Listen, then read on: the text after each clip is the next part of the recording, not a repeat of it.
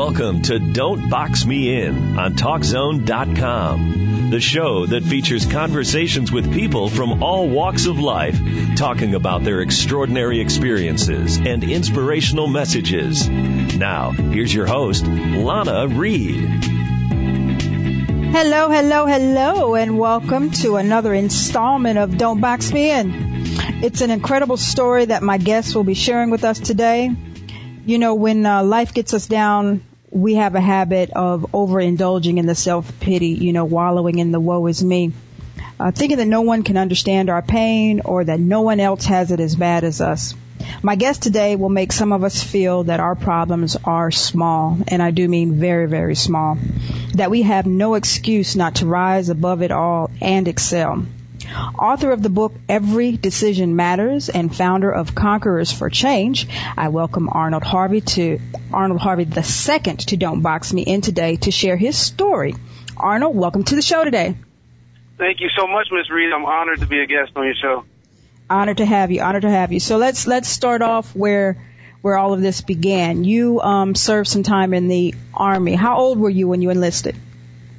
I was 18, right out of high school. I went straight into the army. Okay, and what made you decide to enlist? Well, I really wanted to to travel and kind of change my environment, and um, I really I didn't really know what I wanted to do with my life, and it was suggested to me, so I, I went in and um, got a chance to go to Europe. So, okay. I'm a, a Air Force brat myself, so I got to be dragged along with my dad when he he did the same thing too, young kid, and uh, went in. So I, I truly understand. Now, when you were in the army, what types of jobs did you have, or did you have a specific assignment? Yeah, I was uh, a communications expert. I was attached to a air defense artillery unit, and uh, every time they had to go to the field, we had to go to the field with them and make sure that they were able to communicate with each other. So we would set up these large antennas and make sure everybody could talk to each other. Okay, so you mentioned you um you ended up spending some time uh doing a tour duty in Europe. Is that where you said? Yeah, I was stationed in Germany. Um, I did two years over there before I was injured. Okay, and that, that that's what it, your career with the army ended. Like, how much time in did you have by the time it ended? Well, after I, I spent about a year and a half on um, medical hold after I was injured, so it was a total of five and a half years. Okay, so you're uh, what, like 23 or something when you get injured? I was 21, just turned 21. 21. I uh, wow. turned 21 in December and was injured in February. Okay, and and we talk about this injury. Could you give us some more details on uh, what happened, how you did get injured while you were serving? Yes, ma'am. Um, we were all getting ready to get deployed. The uh, September 11th had just happened not too um, long before. So we were one of, going to be one of the first units that were going to be deployed to Kuwait while we waited to um, cross the border in Iraq. So the night before we got deployed, all of us soldiers went to the local watering hole and we did what us soldiers do best, and that is um, get a couple drinks and um, couple. Uh, a big fight broke out at the end of the evening we were all leaving the club. There was a big brawl that went on in the middle of the parking lot.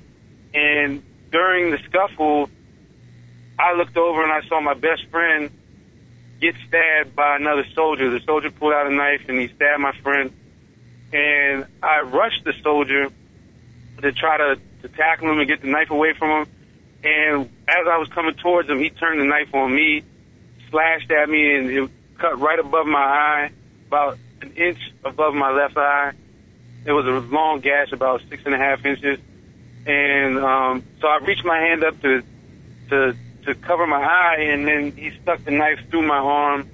And, and when he did that, I just rushed him and tried to tackle him. But while I was trying to tackle him, he reached around me with the knife and drove it into my spinal cord, mm. which paralyzed me instantaneously and dropped me to the ground. Um, and while I was on the ground, motionless, I couldn't move from my chest down.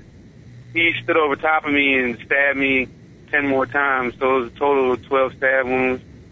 And mm. one of the one of the stab wounds went through my rib cage, collapsed my right lung.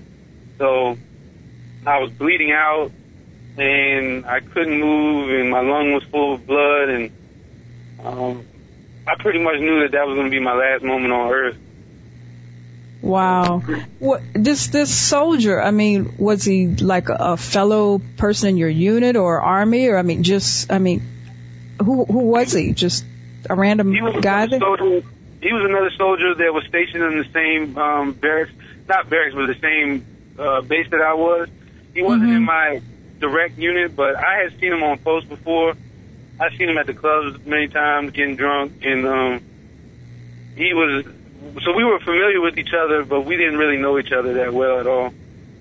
Wow. I mean, it just seems to be such a, a violent attack. I mean, even though you know everybody had been drinking and everything, it just seems so vicious on his part. Uh, wow. It was, it was extremely. That's the that still puzzles me to this day because us as soldiers, we would we would get into brawls periodically, but no nobody ever brought any weapons because we all lived together, you know. And Mhm. if we got we, if we got into a fight, we would you know see each other the next day, and you know we were young with testosterone flying, and it was a macho thing, and um, but nobody ever brought any weapons, and that's why I couldn't understand. I still can't understand, but his his during the trial, he tried to say that you know he he made himself feel like uh, made himself look like we were trying to to do physical harm to him, and he was just protecting himself. And I'll get into that a little later on as we talk, but um, it was. He, he he blamed the alcohol and he said that he was using drugs at the same time as well. So Mhm. Mhm. So, but he was the only one uh, during this this time with a unarmed, or were you?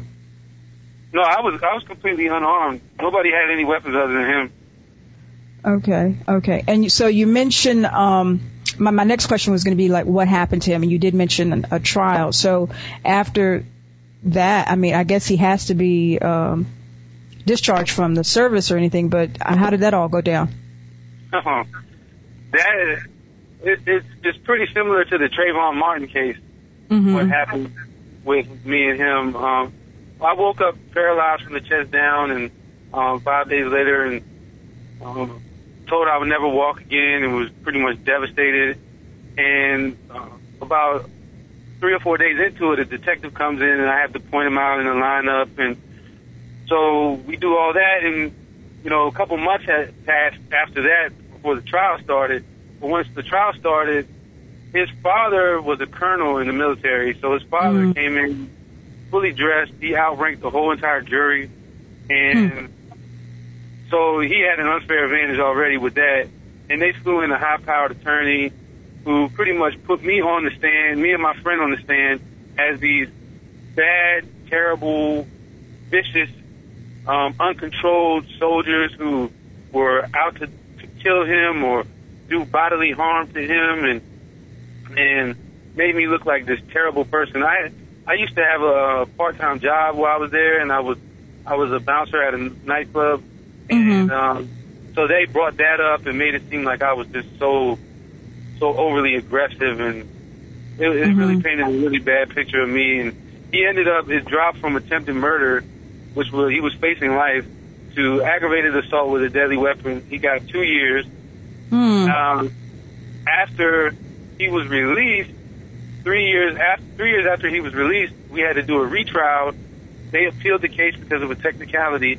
We had to do the whole trial over again. A lot of the witnesses didn't come because a lot of them were German, and there was some logistics problems. And Mhm. long story short, he was acquitted of all charges and had to be reimbursed for the two years that he spent in the penitentiary Wow. and was paid by U.S. tax dollars uh, for two years of active duty military for stabbing me. So it was pretty. That was the, the straw that broke the camel's back. That was where, you know, we we left out, you know, a lot of the, the, the depression and everything that came after the stabbing, but that led to like the most um, significant downfall that I had experienced. Wow. So I'm assuming that this was a um, a military trial and not a civilian trial process. Yes, ma'am. And uh, the military appointed a lawyer for my behalf. It wasn't me pressing, pressing charges against him. It was the military pressing charges against him. Okay. So I could I couldn't have my own attorney. They had a military JAG officer do the trial, and he had never done anything to this scale. It was this was hmm it was it was an immense, you know, trial over there. It was in the newspapers. It was you know it was a big deal, and um, he didn't handle it very well. I, you know, and it wasn't his fault. He just he never No experience. big, you know, and they had a, a, a high-powered attorney who was he was sharp as an axe. He Mhm. um he really got his money's worth, I guess. Yeah. So if I'm hearing right, you were in Germany when all of this happened? Yes, ma'am. We were in Germany. Okay. Um, and so you're in Germany and you wake up in the hospital, you're paralyzed, uh, you know, you're looking at, um, the mug shots, you're trying to, you know, fathom what, what has happened to you. Uh, did, did you have any kind of support system for you there or were you going through all of this alone? Well, the thing is, my I was newly married at the time, and my wife was eight months pregnant. Oh wow. She- yeah. So she was a German national. She wasn't. Um, she's not German, but her parents moved there when she was little, Okay. and so she was there. Her family was there. They didn't really speak that much English, um, and she was, of course, distraught and ended up having premature labor, and but luckily they didn't. She didn't have the baby. Then they were able to calm it down. But so I had her, and then my mother flew over um, very shortly after, and she was there. My mother was was awesome support. She was a nurse when I was growing up, so she really took over and and really um, really took really good care of me because I was in a German hospital at the beginning when I was in ICU, and I didn't understand anything that the German doctors were saying. Like they barely, hmm they they barely spoke any English. Neither did the nurses. So it was it was a huge communication gap, and which made it even scarier than it already was because I didn't know what they were doing to me and why they were doing it and what I couldn't communicate with them at all really. So it was really horrifying, actually. hmm So you wake up from the incident, you're in the hospital. Um, what I mean, and I, I understand there's a communication barrier, but what are they telling you? What are you what are you grasping is your your outcome? Well, my wife was translating for me as best she could, and what they told me is that I had uh, a severed spinal cord, which they weren't sure at the time if it was completely severed or partially severed. And um, they told me that I most likely had a 10% chance of ever walking again. And they said that if I was able to walk, that it would be, um, I would have an extreme limp, and you know, I was probably going to be in a wheelchair for the rest of my life. Hmm. And um, so that was at the beginning, and then so I was I was of course just completely crushed by that, and um, but a couple of days later, an infection set in in my body because the knife that he stabbed me with was dirty. Mm. So I had uh, an infection that went all through my blood, and uh, it was really bad. I almost died because of that. I actually died a total of three times. On the scene, I bled completely out, and when the ambulance and paramedics came, my heart was stopped. It had been stopped. They said around two and a half to three minutes. And they resuscitated me there, um, rushed me into emergency surgery where I died on the table. They had to Hmm. resuscitate me again.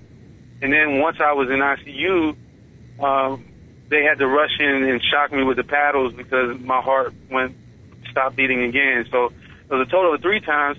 And then when the infection set in, I almost died again because Mm. My body just was in complete shock and it was rejecting um, all the infection and it was it was terrible.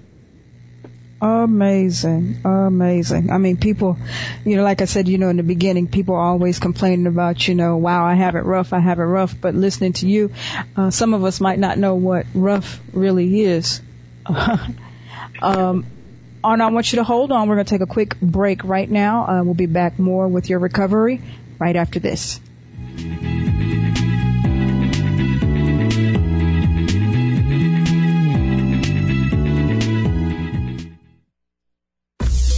Welcome back to Don't Box Me In on TalkZone.com. Here's your host, Lana Reed.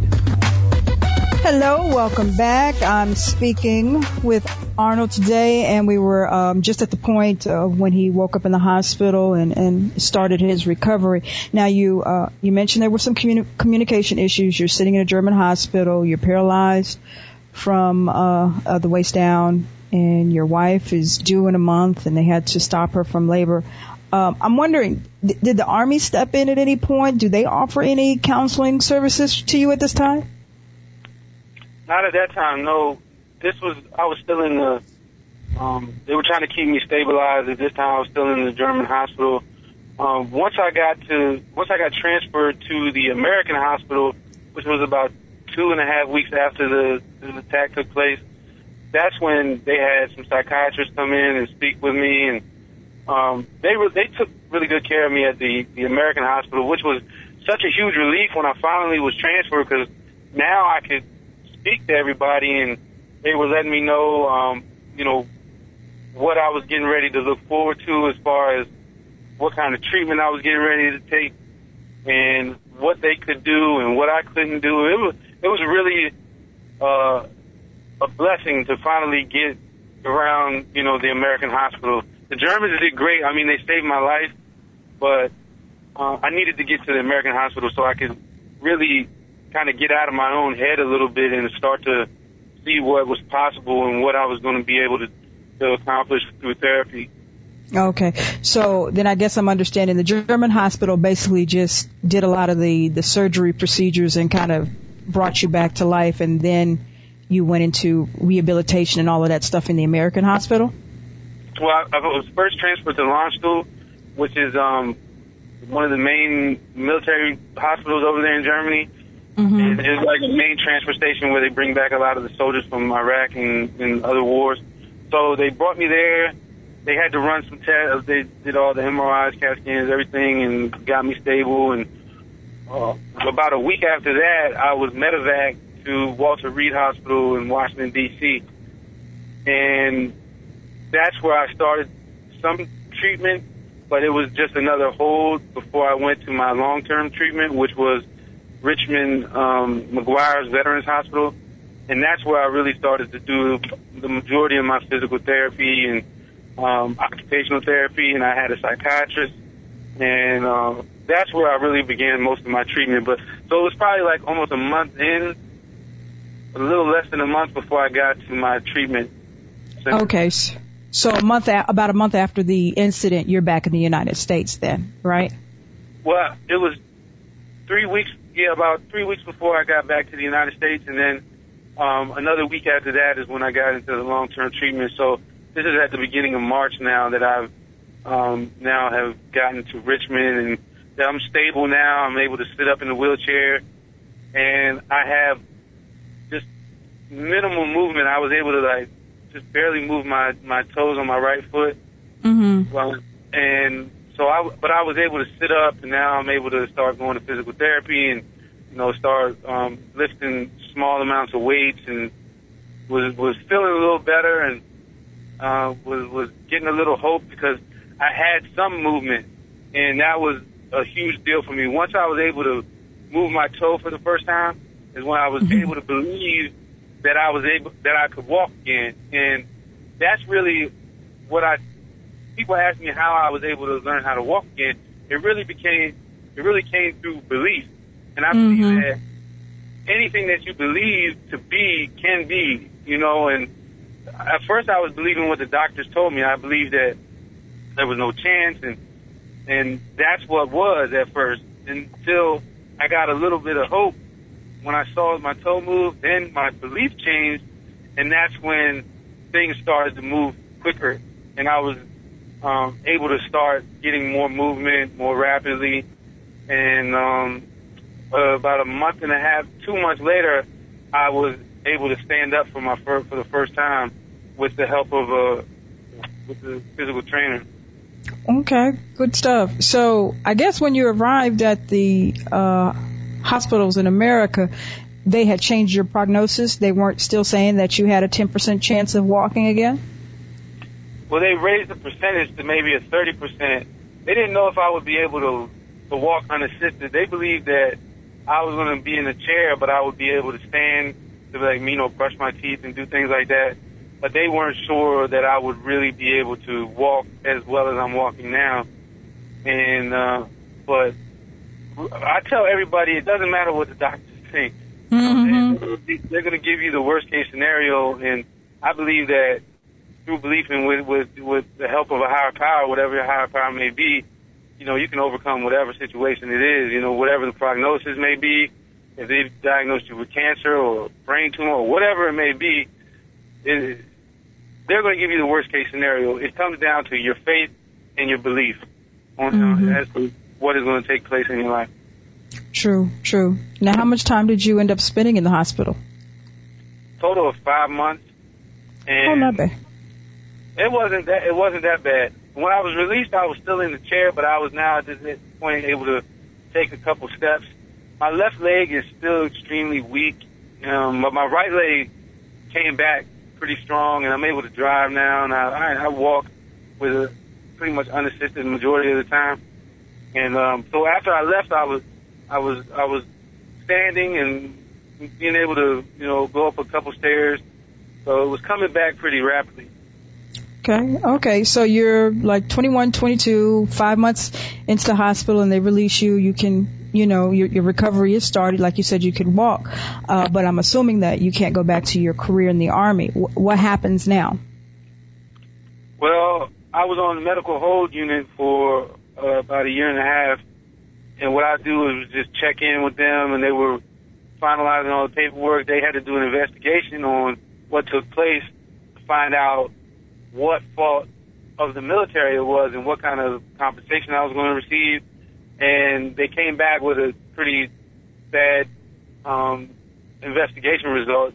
They found that it was no fault of the military, so I was not going to be el- eligible for military benefits. I was going to have to be discharged with the honorable discharge and then go through the paperwork as a veteran and apply for veterans compensation Hmm. and which, which was bad because I ended up missing out on a lot of the financial help that I desperately needed at the time. hmm But um, I was approved as a veteran for the the pension, and I got that, and I have medical coverage, and was able to go back to college. So that was a blessing. And um, so I was unable to to, to go back to work, and I had to really come up with some creative ideas on what I was going to do in my life. And it wasn't until about three years ago that I decided that I was going to write a book in, in motivational speaking because um, after the event took place and I got home, I fell into a, a severe depression. And when uh, the court trial happened in the, in the midst of this, and he only received two years, and then the, the ruling came back from the investigation that they weren't going to be responsible for it, and then the pain, and then everything, and then my daughter was born in the midst of this, and I I really wasn't able to take take care of her the way I wanted. I was just Mhm. fell into um, a deep, dark hole of depression, which I'm sure most people, you know, have have experienced. If something traumatic happens in their life and you don't know how to deal with it, you just, you know, for Mhm. me, I fell into a depression, and that led to me starting to drink alcohol to to really be able to calm my nerves. I had untreated PTSD where I was having extreme nightmares and night terrors and sweats and I was just really unable to deal with life. And Mhm. the only thing that I was that would help me is, you know, a couple beers in the evening, which turned into, you know, more beers and then more and then more and then it just became a full blown problem over time. And that was really the severe downfall was and that's what I that's what I try to help people with is, is to understand that there are better ways to deal with what we go through and that there are people there that can help you no matter what you've been through, no matter how big or how small it is, you know, that there you, should reach out. And you know, there's a problem with us men in particular not seeking help. You know, Mm. women are more so there you all are, are more able to, to to speak about what's going on it seems. And a lot of us guys we try to play that tough guy role, which is devastating because we can't bottle it up. Mm-hmm. The more we bottle it up, the more it's going to eat us out from the in, eat us from the inside out. And that's why I try to help people with to know that there are resources out there. You know, I chose not to talk about it. I chose not to tell my psychiatrist, my mom, my wife, my anybody really what was really going on, and it was it was the worst thing I could have ever done. So You, that I'm sorry. no, no. I, I was just going to say I find it interesting that here it is. You you've gone through this this physical catastrophe and you're paralyzed and the doctors are telling you, you know, basically you'll never walk again and you came through that and you know, you kind of, you know, flipped in the nose and ha ha, I managed to do that. It would seem that that would tell Arnold, look, I'm sort of invincible, but yet you still tumble emotionally after that. I I mean, it says that even though we manage to overcome, we still struggle with things. Right. The physical is just on the surface. You know, um, when I was dealing with the, when I was, my, my goal was to walk again, and that's all I concentrated on. It was okay. The, the, the, the mental pain wasn't as bad. It wasn't, it wasn't until I accomplished my goal of walking, then the real underlying issues that I hadn't dealt with, which are the most severe issues, I believe, because the physical stuff will go away. You know, the, the wounds healed up. I have mm-hmm. scars now, but you know they're not bleeding anymore. You know, I was like I was healed on the outside, but inside it was it was a wreck. And you know, I just made some very bad decisions, and that's why I titled my book "Every Decision Matters," is because we don't realize that everything that we decide to do matters in some way, some shape, or some form. And for me, I didn't see the the magnitude of what I was doing wrong when I was making those bad decisions when I was not reaching out for help. And instead of talking to my wife or somebody else, I chose to go pick up a bottle because it was much easier to deal with than to deal with what was going on. I I, I thought. Mm-hmm. And that is the most detrimental. And then on top of that, the anger and resentment and hatred that I had towards the man who stabbed me was just as detrimental. So there was all these things going on on the inside. Yeah, on the outside, everybody was so, you know, excited for me, and they were they were all so inspired by the fact that I was now walking and that I made it through, and I'm a soldier, and you know, I cheated death and all these things. But deep down was it was man, it was a it was a black hole all throughout my soul, and I had really pushed God out of the picture at this time because it felt like everything had failed me.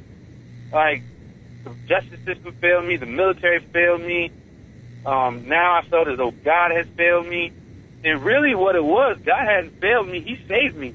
It was really, it was really me failing myself because I chose to deal with it the wrong way. So, anybody who's out there hurting, you know, you know, pick up the phone, call somebody, um, talk to your pastor or your, get, you know, any anybody, somebody's there to help. So that's really one of my main main messages that I have.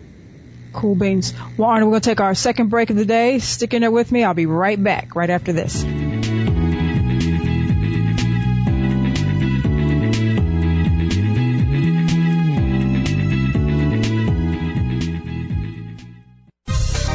This is Don't Box Me In on TalkZone.com.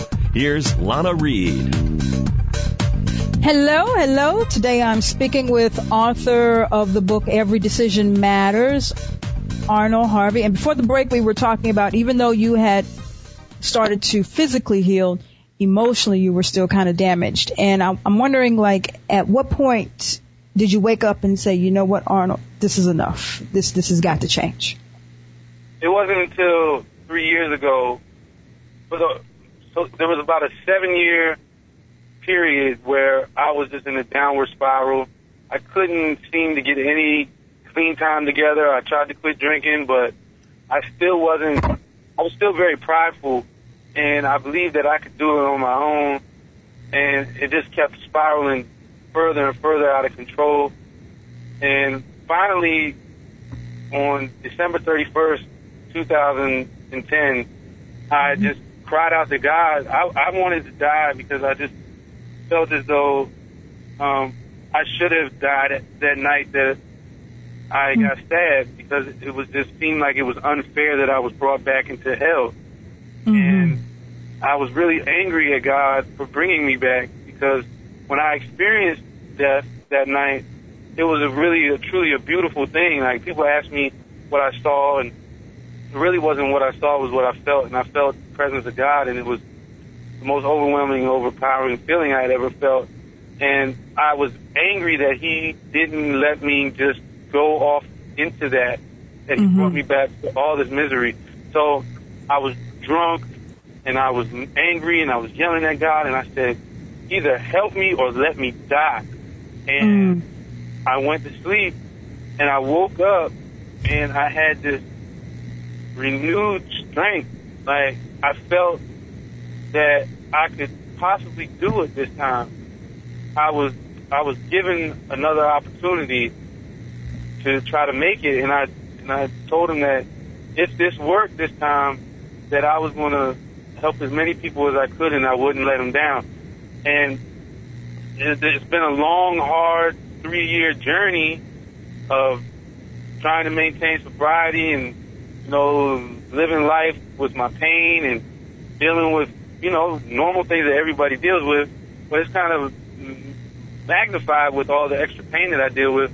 But I've been able to, to do it. And, and he gave me the book to write. It, it really, I didn't want to do it but I just kept getting these messages over and over and over and over and over again that I should write this book. And finally, I just, you know, relinquished my will, and the book was written. And now I do motivational speaking. I, and really, I've, it's been amazing to, what has happened and what has taken place, and it's just such a blessing. So about three years ago, to answer the question, was when I finally just reached out, and and it was a true, sincere decision that I that I made that following morning. So really, the whole thing was decision making. It was before I was making bad decisions. I wasn't reaching out. I wasn't asking for help. But when I decided to fight and to ask for help, is when my life really turned around. Okay. And, you know, and that was kind of like my next question, I guess, was, you know, when you decided, you said that was uh, December 31st, three years ago. Uh, what steps did you take to start making changes so you didn't keep on repeating the same cycle? I checked myself into an outpatient rehabilitation center through the Veterans Administration. Okay. And I just told them, I need help, please. Like, I, I can't go on like this. And so many doors opened for me. It was, I wasn't supposed to be able to get into the, the, the treatment program until weeks later, but this lady, like, went through all these hoops and got me in the next day. And I just, I just immersed myself in recovery. I just, hmm I and and I started to really develop a relationship with my higher power, and as I did that, the skies began to, to part. Like hmm the truth is that the the sun is always shining, even if it is raining outside. The truth is that the sun is behind the clouds.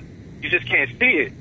But mm-hmm. when the clouds begin to part, then you see that the truth is that the sun is there the whole time. So what had happened was, the truth was that God was there the whole time, and that I had the ability to be saved. But you know, I just, I, all I could see was the clouds.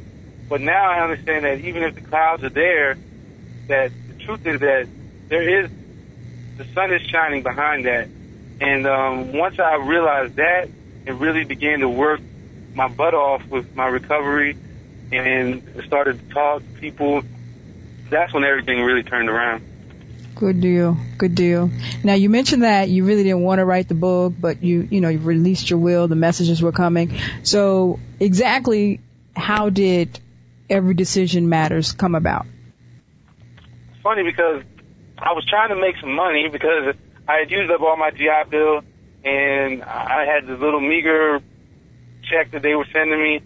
So I joined a network marketing company and then throughout that process, I had never done it before and I met some really great people and I built a pretty substantial business in a short amount of time and then it collapsed. And I was again now faced with decision now. what am I going to do? So I joined this club called Toastmasters just so Mm-hmm. I could get better at speaking and meet some new people, maybe recruit or whatever. And as I was in Toastmasters and attending these meetings, I learned that I could speak publicly and I could speak publicly pretty well. And I had a pretty compelling story and people at the meetings were like, "Oh my gosh, you need to write a book." And you know, Mhm. that's how it really began. So it it really, I didn't even have any plans on writing a book. I was just trying to build a network marketing company, and now it's taken. It's so funny how things just twist and turn. And um, but finally, I sat down to write the book, and I, I wrote the book in ten days because there was so much that was in me that needed to come out. So I spent 10, 12 hours a day locked in my office, would not leave until each chapter was done. So I did a chapter a day. I have 10 chapters in the book. And so I wrote the book in 10 days, submitted um, the, the manuscript to uh, Tate Publishing Company. And through a friend of mine that had written the book, she got me in touch with some people. And within four days, I had a contract overnighted to me, and the publishing process started. So it was a, it was such a quick experience that once I finally was like, okay, I took a hold of the signs that were coming, and I went. Within 14 days, I had a book written and a contract in my hand. Amazing.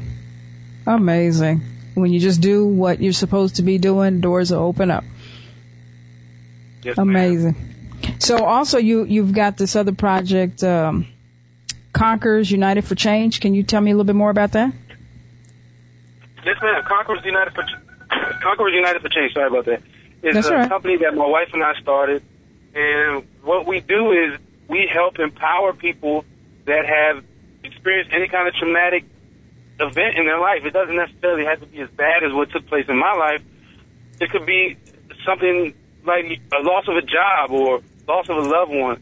And what we do is we have a system in place that is gonna, that helps people to overcome the adversity that they're facing, whatever it may be. And we have different things such as I do motivational speaking. We go, I speak at different um, organizations and clubs and things, and I help people through that. And also we have mentoring. We do webinars, several seminars. We're actually getting ready to start a podcast, and we're just our whole life is dedicated to helping people that desperately need help and don't know where to turn. And we're we're trying to create an empire that is geared for people who are struggling. Okay. Okay. And I, I noticed on your site you've got um, some services like you offer one-to-one uh, coaching, and uh, what are some other things I saw there on the site? The coaching. I, I know I saw the book and the seminars, and you did mention a podcast. Is is that have I have I got everything there? Um, we have the the one-on-one coaching. We have a seminar that we're setting up for January. We also have um, mentoring processes that we can do, um, personal one-on-one coaching, and then we have the tele seminars. We have we're building an online community um, through Facebook and through social media where we have a fan page for Conquerors United for Change where we help empower people through that, and um, we we're, we're just trying every different avenue um, to help people. And if people are interested, my website is Arnold Harvey, uh, the number two, the letter N as in Nancy, the letter D as in dog, ArnoldHarveySecond.com. And they can go to our transformation center and they can see all the different things that we have and we'll be coming out with more stuff and we're just really trying to, we're networking with other people who are, have overcome adversity and who are doing well and we're helping them. I mean, we're, we're bringing them on board to help with the mission and so it's, it's going to, it's going to be big here in the future and we're going to really try to go global with it. And, um, so we're really excited about everything that's going on with that. Good deal, good deal. Well, we're going to take our last break of the day, Arnold. Stick with me. I'll be right back talking about what you're doing right after this.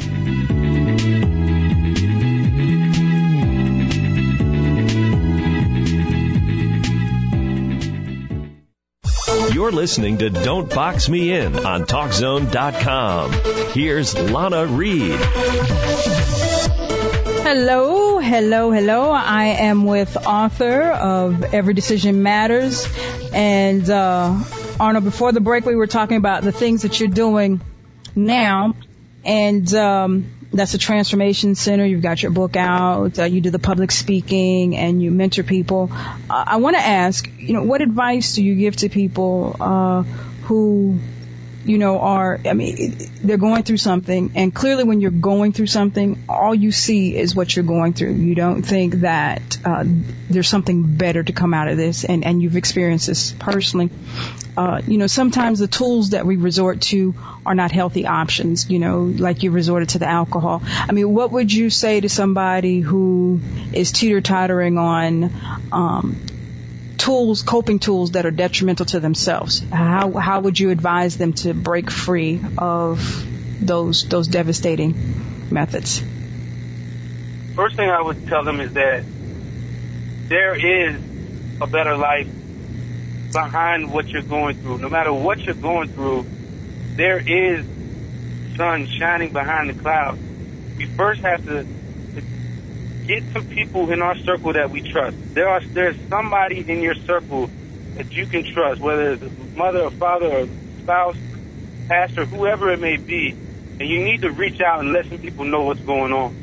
First thing I had to do was really humble myself and ask for help.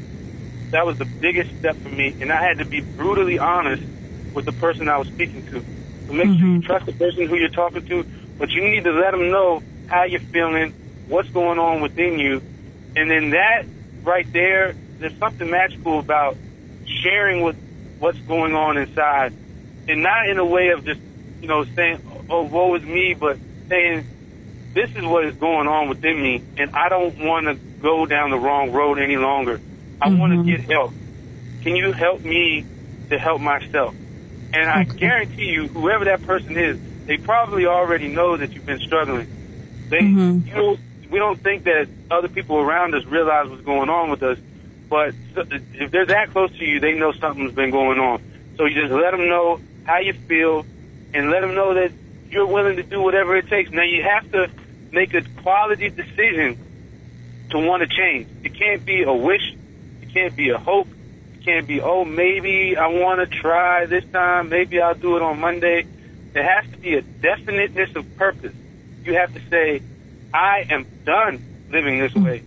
Mm-hmm. I must change. There is no, there is no alternative. When you get to that point, you, it's inevitable that you will win. But sometimes mm-hmm. you have to get to that point, and we don't understand why we keep falling down and it keeps getting worse. Sometimes, like for me, I'm very hard headed. I had to be broken completely to mm-hmm. even get to the point of of wanting to change. But once I made that quality decision, there was nothing that was able to stand in my way. And you have to hold that that goal of what you want to do at hand. Once you make that decision on what you want to do, and you reached out to somebody, now you have to keep that goal in front of your eyes. You have to write it down. I am going to change. I am doing this, you know, and hold it in front of you because there's going to be rough times that are going to come. It's going to it's going to seem bleak at times. Mm-hmm. Change is hard. But if you keep that goal in front of your face at all times and you continuously reach out to people and you just put one foot in front of the other and don't try to take over the whole world in one day, one step at a time. Will Smith said something that I love that I use all the time. He says when he was nine years old that his father made him and his brother tear down a wall and they had to rebuild it by hand. And mm-hmm. at first he was like, there's no way he could possibly rebuild this wall. It was just too big and too, too much work. But his father said, look, son, you don't set out to build a wall. You set out to lay a brick as perfectly as a brick can be laid, and eventually you'll have a wall. Mm-hmm. And I love that analogy for, for life in general. We don't, you don't try to take over the whole world and change 10 things at the same time. Don't need to lose weight, quit smoking, quit drinking, get everything at once. What's the biggest problem? Focus on it as, as, as being already finished keep that goal in front of your eyes, and each day you just put one foot in front of the other. Today mm-hmm. I'm going to do this, and then wait till tomorrow comes, and then you say, today I'm going to do this, and eventually you will have a wall. It just mm-hmm. takes time, takes effort, but just believe and have faith. And and I'm telling you, your whole life can be magical compared. To, you, you never know that you know as bad as it is, whatever you're going through, you have no idea what's on the other side. And I'm telling you, what's on the other side. It's a beautiful experience. So just keep fighting, and you'll make it. True. Now, because I deal a lot of times with um, people in recovery from certain drug and alcohol addictions, um, I understand the process that although they commit to the goal of sobriety, there's a lot of there's a lot of falling and, and getting back up and falling and getting back up. Um, and and this occurs with people with other struggling with other issues in life. Uh, what kind of encouragement can you provide to those individuals? Because it just really it does seem bleak. Like here i am i find myself back in the same spot over and over again. You know the cycle has to stop. It has to it gets very disheartening at times. Um, how can somebody focus on the prize when they're struggling with these kinds of issues well for me what i had to do is i had to find something that was worth fighting for because at times i didn't i didn't want to pick it up and try again and know how hard it was going to be and how how painful it was and all the shame and all the guilt and all the things that come along with that.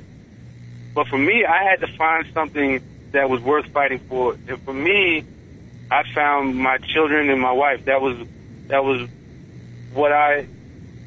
It was worth me getting up and trying one more time. So whatever it is in your life, somebody is counting on you. There's mm-hmm. somebody that if you go out from this world, it's going to devastate somebody. And if you can't find it within yourself to fight for yourself at the beginning, fight for whoever's in your, you, you know, who your mother, your father, anybody, and say like, look, I know you, and you're not supposed to do recovery for anybody else because it won't work. But mm-hmm. if you mm-hmm. find yourself in a position where you don't have the strength and you don't know if it's even worth going on anymore, for me, I had to find something worth fighting for. And at the beginning, I just would look at my daughters and I would say, this is for you. The reason I'm going to go to this meeting tonight, the reason I'm going to go share when I don't feel like sharing, the reason I'm going to go talk to this counselor, or the reason I'm going to do this is for you. And at the beginning, that was what I needed. And mm-hmm. after, after that, it, it became about me. And once it became about me, then it was able to get the ball really, truly rolling. But to get out of the gate sometimes and get back up and get in the ring again because it hurts getting hit. Every single time you get in the ring, you know you're going to get in the, you're going to be brawling. But if if it's if it's worth something, then you'll get in there and you'll do it, and then eventually it'll become about you. But you know, for me, I had to I had to find it had to it was my kids. So. Mhm. Okay, find something. Now, in your your work that you're doing now, and talking to people um, and helping people overcome challenges. Do you ever run around uh, run across situations uh, where you say to somebody, "Look, that battle is not yours. You know, we can't fight each and every battle. That's that's not yours to fight. Let that go and move on to the next challenge." I mean, do we do we have to uh, fight every battle? No, and you have to you have to relinquish the struggle sometimes. We have there. It comes down to, for me, I had to find a power greater than myself as well as my children, and to know that I couldn't change everything. I couldn't. I couldn't make myself better. I couldn't mm, get the trust back from my family right away. I couldn't change how a person felt about me or certain things that I just could not change. And I had to release those to my higher power. And I had to say, you know, God, you're bigger than this issue. You're bigger than what is going on. I can't fight it alone. Hmm. I need your help. And I found that when we humbly ask for help and we truly believe that there is a possibility that this help can come, the help comes. When I would say, God, I just need strength for today. Can you please help me through today? I made it through that day and you know I had to to let go of things. I had to forgive. I had the, the person who stabbed me. I have to pray for that man and his family and hope that you know what he did he never does again, and that he's learned from it, and that he's helping people now as a result of what has taken place. And that was one of the hardest things I did too. But we have to forgive. We have to move on, and we have to allow a power greater than us get us to that point because I couldn't do it by myself. I tried as many times as I can as I can think of to try to do it myself and I was unable to, but there there is something that's holding all this together and that has our best interest at heart.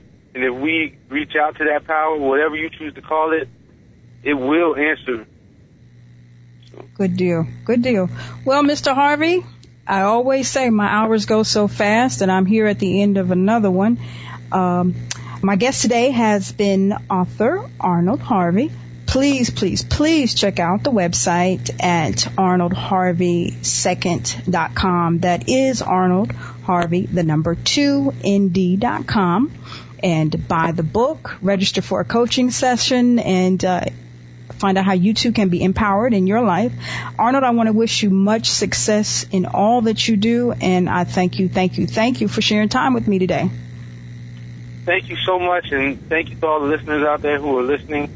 And if anybody needs any speakers or anything, I, I travel and I, I speak at events or organizations, or you know, we're here to help. So just just contact us through the website, and be more than happy to come out and and, and help you in, in your event.